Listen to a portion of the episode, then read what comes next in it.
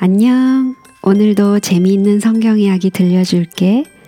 1권 4편 넷째 이야기. 가장 좋은 것을 선택하다. 애굽에서 나오는 길은 그리 즐겁지 못한 여행길이었어요. 사실 아브라함에게는 육축과 은금이 풍부하였어요. 롯도 이제는 양과 소와 장막이 많았어요. 그러나 일행 중에는 서로 마음이 맞지 않아 종들끼리 다투는 일이 자주 있었어요. 저녁에 장막을 칠 때쯤이면 서로 투닥거리며 싸우는 소리가 시끄럽게 들려왔어요. 성경은 아브라함의 가축의 목자와 롯의 가축의 목자가 서로 다투었다 하고 말했어요. 싸움을 하는 한 가지 이유는 그곳에 많은 짐승들을 먹일 풀이 넉넉지 못하다는 것이었어요. 또한 그들에게 마시게 할 물이 없다는 것이었어요. 그 땅이 그들의 동거함을 용납지 못하였으니 곧 그들의 소유가 많아서 동거할 수 없었습니다. 무슨 수를 쓰지 않으면 안 됐어요. 장막에서 그렇게 싸움을 하면서는 아무도 약속의 땅까지 갈 수가 없었어요. 우리는 이제 다시 아브라함의 참으로 훌륭한 모습을 보게 돼요. 그는 롯을 불러서 부드럽고 다정하게 말했어요. 우리는 한 고륙이라 나나 너나 내 목자나 네 목자나 서로 다투게 하지 말자. 내 앞에 온 땅이 있지 아니하냐. 나를 떠나라. 네가 좌하면 나는 우하고 네가 우하면 나는 좌하리라.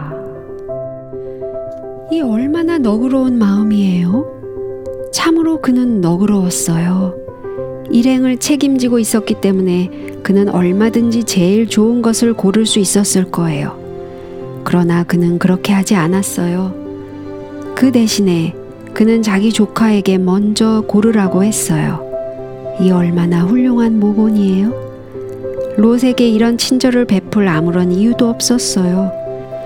아브라함이 자기를 위해 이렇게 했으니 롯은 마땅히 작은 아버지께서 먼저 고르세요. 남는 것을 제가 갖겠어요. 하고 말했어야 해요.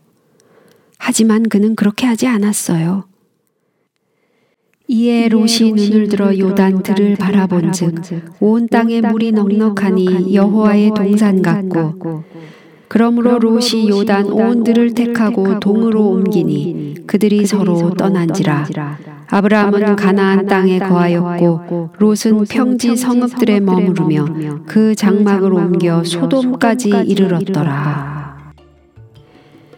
높은 언덕에 올라서서 아침 햇살에 아름답게 초록색으로 펼쳐진 들과 그 가운데로 흘러가는 요단강의 은빛 물결을 내려다보면서 롯은 혼잣말을 중얼거렸어요. 오, 얼마나 살기 좋은 곳인가. 저 넓고 푸른 풀밭에서 내 양들이 풀을 뜯다니. 저런 곳에서 내가 얼마나 큰 부자가 될 것인가. 멀리 떨어진 소돔성과 드문드문 있는 작은 마을들을 보면서 아마도 그는 아브라함과 같이 시골로 떠돌아다니는 것보다 이렇게 집을 짓고 사는 것이 얼마나 편하고 좋을까 하고 생각했을 거예요.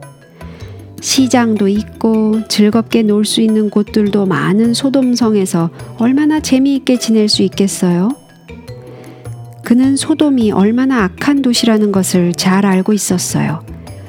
사람들이 그곳에서 무슨 일이 일어나고 있는지를 모두 이야기하곤 했거든요.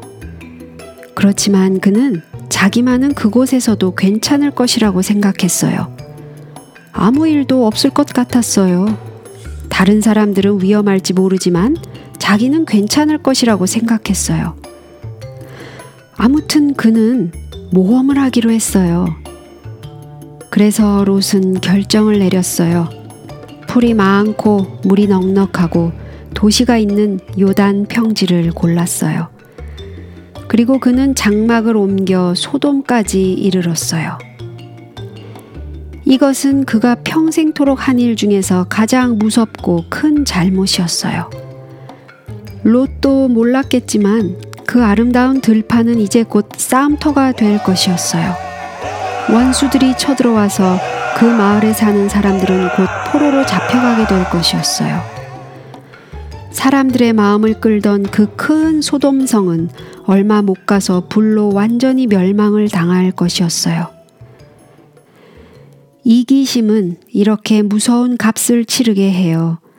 때로는 혼자서 가장 좋은 것을 차지하는 사람이 이익을 보는 것 같이 보이기도 하지요. 하지만 결국 그 사람은 손해를 보고 말아요. 우리도 아브라함처럼 다른 사람에게 먼저 양보할 수 있는 훌륭하고 아름다운 마음을 가져야겠어요. 오늘 이야기는 여기까지야. 다음에 또 재미있는 성경 이야기 들려줄게. 안녕.